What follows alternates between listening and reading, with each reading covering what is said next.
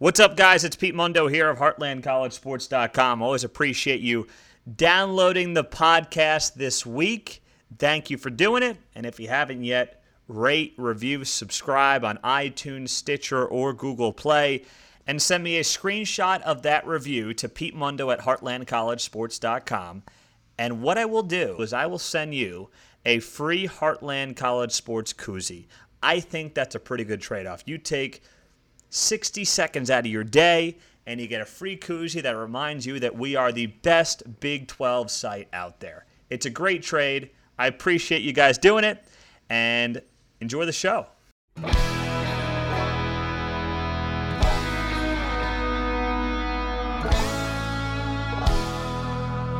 Safeties drop really deep. Handoff Sermon over the left side. Big hole 30. First down 25 20. Breaks a tackle 15 10 5.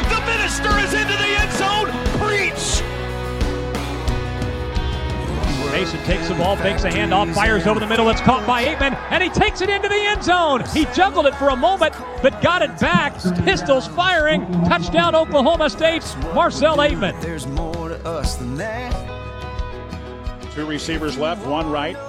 Quarterback keeper here, 30 yard line. Jesse 25 20, 15 10 5 to the goal line. Touchdown! 35 yards on the run for Jesse Ertz.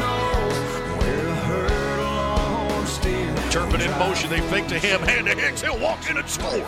Hit the horn with 7.39 to play in the second quarter. And the Horned Frogs now go up 13 to 7 in advance.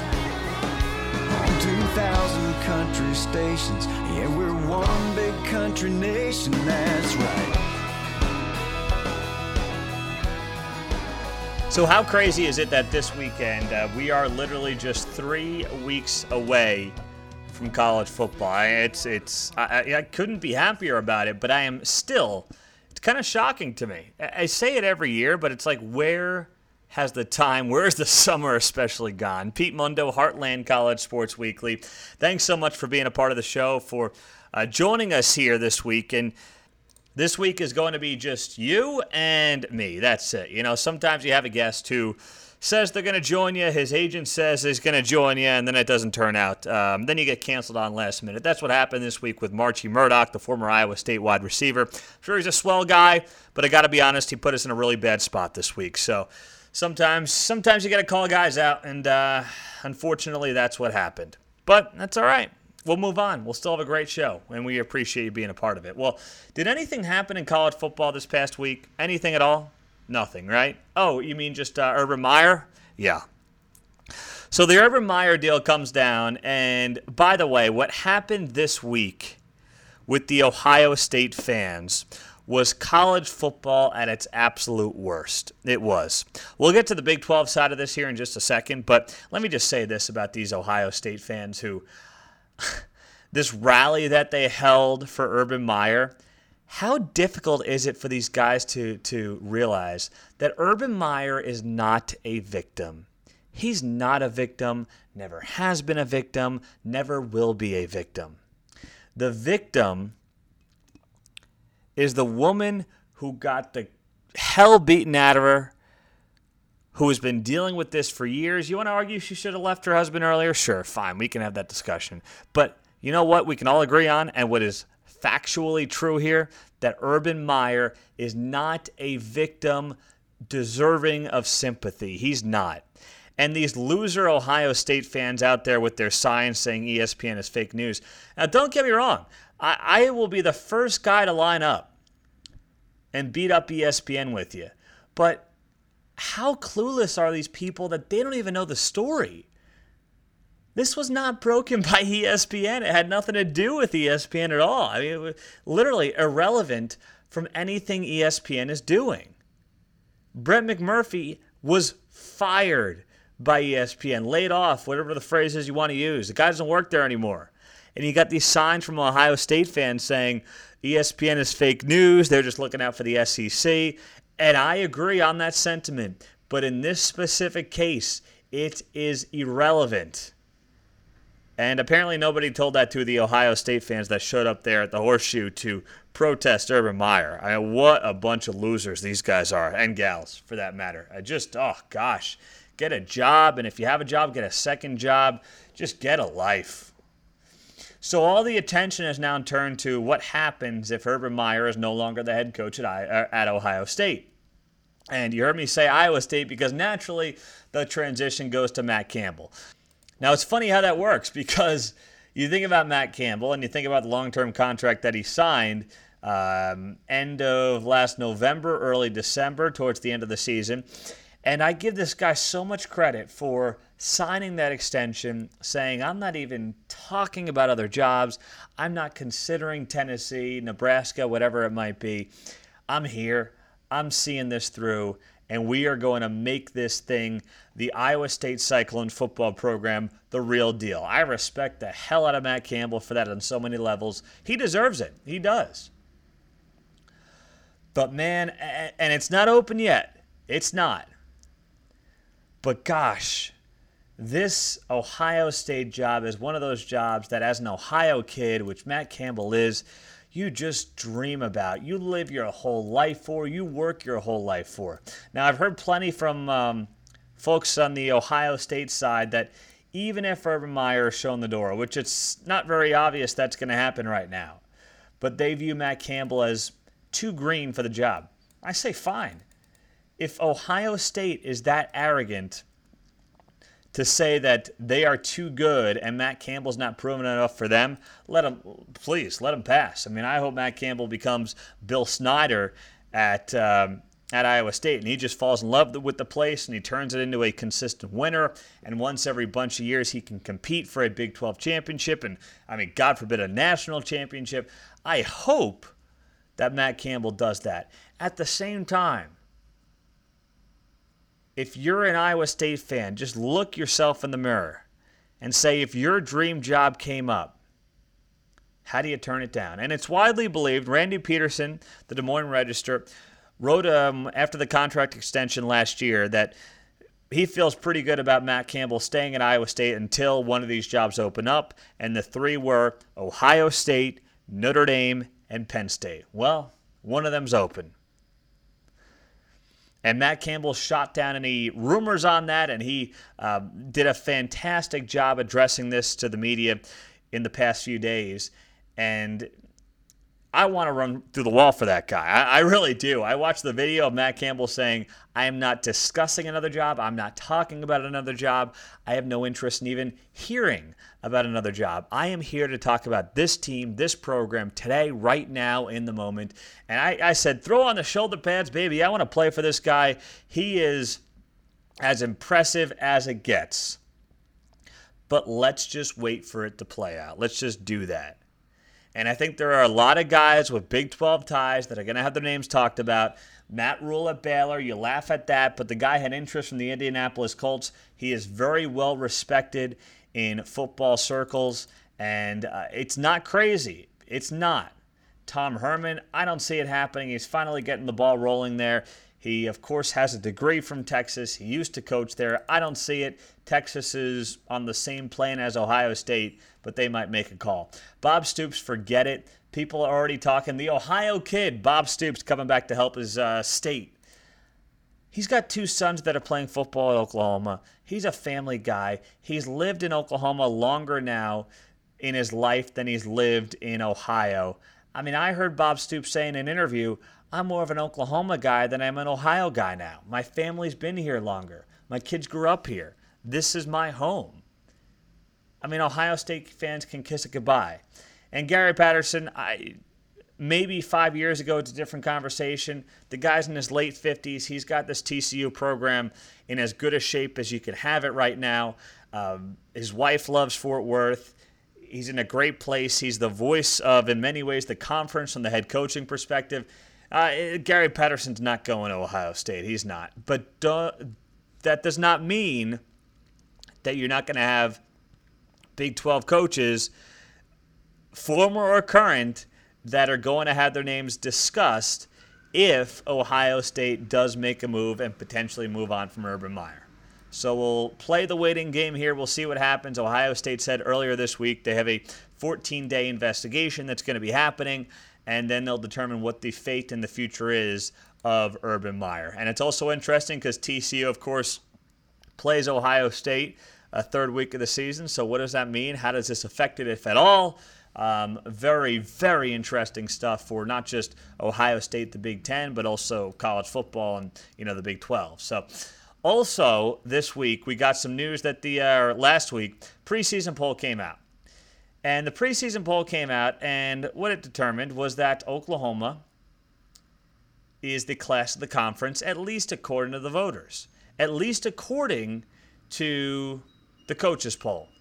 Oklahoma was fifth, and after that, nobody in the Big 12 ranked until TCU at 16th. Alabama 1, Clemson 2, Ohio State 3, Georgia 4. And I think the coaches poll is totally missing the boat here.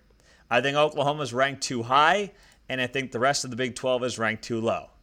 TCU at 16, West Virginia at 20, Texas at 21, Oklahoma State at 25, and Kansas State and Iowa State both receive votes. Now, every year this happens, the blue bloods, the big names, they get overranked in many to- many cases, overrated in many cases, and then once the games start play start being played, everything kind of falls where it should fall in the place. But while Oklahoma has an enormous amount of talent, putting them fifth and then having an 11 spot drop down to the next Big 12 school, I don't see it this season. I don't. I mean, Lincoln Riley has recruited incredibly well this year, and last year, of course, was Bob Stoops' class. That was a great class, also. But I have a lot of question marks about this team. Yes, we picked them at HeartlandCollegeSports.com to win the entire Big 12 conference. We did. But I don't think the margin is as wide as a lot of the folks in the national landscape, never mind, you know, the coaches poll believe it to be. I, I just, I don't see it. Doesn't mean it can't be. I mean, Kyler Murray could step right in and people could forget the name Baker Mayfield. Maybe that happens. I don't think it does. I just don't. And I also look at this conference and I say, all right, where's the love for an Iowa State that could be absolutely loaded uh, on defense and frankly should be loaded on defense and brings back a lot of really good weapons on offense as well? They're a playmaker. West Virginia down at 20th. I think that's going to change over the next uh, first couple of weeks of the season. Oklahoma State in the top 25. I don't hate it, but Oklahoma State and Mike Gundy has to show me something. I mean, 10 wins each of the past three seasons. That was great, but you lost a lot of those guys. You frankly did not reach your potential with those guys. And now, is this year a reload or a rebuild? Those are all questions that I have about those teams. And TCU loses 20 plus seniors. Now, Gary Patterson's recruited very well, but the fact that they are the second Big 12 team ranked in the coaches' poll, a little bit surprising to me. So the coaches' poll always a little screwy before the season, but eh, the overriding sentiment to me from a national polling perspective is that the coaches, the media views the Big 12, the conference, as still being Oklahoma, big gap, everybody else. And I just think this is the year that that changes. This is. Pete Mundo, Heartland College Sports Weekly. Appreciate you guys being a part of the show. Well, we have a lot to get to here this week. And um, what I want to dive into next is a conversation about two teams that find themselves in uh, a position that neither team usually is in. Two Big 12 teams, totally different, but this year they have a similar issue, and I'll explain it next, right here on Heartland College Sports Weekly.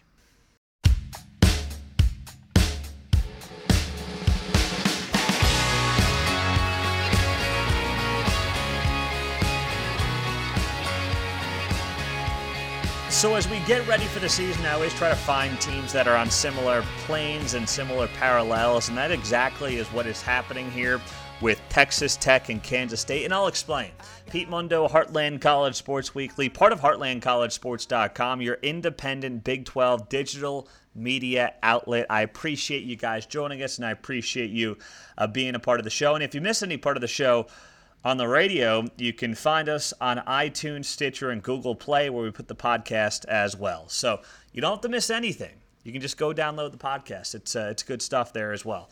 So Kansas State and Texas Tech have let's be honest, nothing in common. Their styles are totally different. Most things about the team are totally different.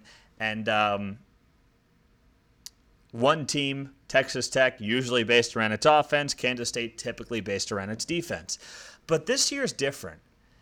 Both of these teams are now relying on opposite ends of the ball and unusually different ends of the ball to succeed this year. You have Texas Tech that comes in. Frankly, if Cliff Kingsbury wants to keep his job, he better hope his defense is as good as it's expected to be. And Dakota Allen's a stud, and the secondary, which is Sean Johnson and Justus Parker, are still, you know, top 10 in the country in turnover margin, which they were last year, going from 112th in 2016 all the way up to 6th this past season. I mean, everything has to click because there's just confusion on offense. The O line, uh, Jack Anderson's great. Question marks there, though. Is Trey King, can he carry the weight and carry the load at running back? Is Da'Leon Ward going to be the stud that he was a couple years back after having to sit out a year?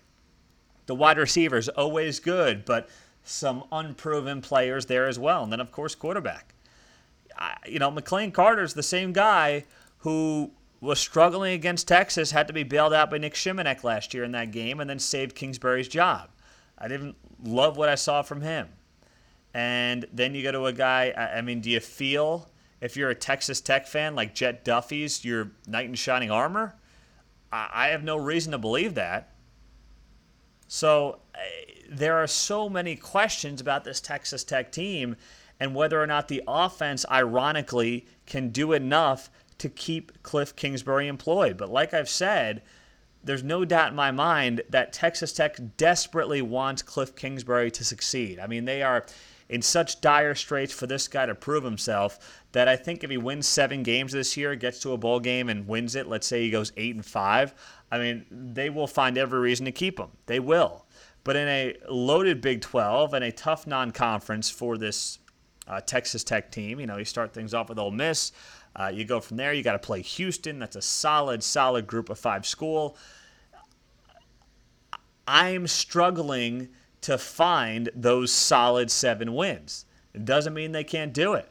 But you better hope that defense is carrying you a lot of the way because they are going to need it. Now, for Kansas State, defense was terrible last year. I mean, let's be honest. Well, run defense was solid, top three in the conference, but the pass defense was worse in the conference. I mean, worse than Kansas. Now, part of that, of course, is a skewed number because most teams got up so big on Kansas they just decided to run the ball. But still, they gave up 309 passing yards per game. That was the worst in the conference, which is embarrassing and not Bill Snyder football, not Kansas State football. They got to get that turned around. And this year, it's the offense with two really good quarterbacks that can both win games in the Big 12 and Alex Delton and Skylar Thompson. A solid stable of running backs led by Alex Barnes. Uh, you love the offensive line. And then, you know, the, the wide receiver position's a little weak after Byron Pringle bolted early, which I will believe is a continue to believe is a big mistake until he bursts onto the scene in the NFL. I know um, there were personal and family reasons that Byron Pringle left, but man, I I didn't like that move at all. Either way, you like players like Isaiah Zuber, Dalton Schoen, Sebastian Taylor had a big spring game, getting a lot of attention. But the defense, you say to yourself, okay, is this team able to turn it around? and turn around this group. DJ Reed, your best cover corner, is gone. Maybe that's a good thing considering how bad the pass defense was at times. Maybe that allows somebody else to step up. Duke Shelley, Kendall Adams, these are veteran players in that secondary. Bill Snyder, when I was at the spring game for K State, uh, he had Duke Shelley speaking to the media. He was one of the first guys out. He's clearly being viewed at as a leader heading into this season. And boy, does Kansas State need it. You think about Kansas State when they were at their best, they always had a couple of uh, studs on defense that were sneaky good NFL players as well. And I don't know if this team has it. I just don't. Maybe the linebacker unit has that guy, whether it's Elijah Sullivan or Da'Quan Patton, that just totally bursts onto the scene and becomes that absolute stud in the middle, that anchor in the middle that Kansas State hasn't really had.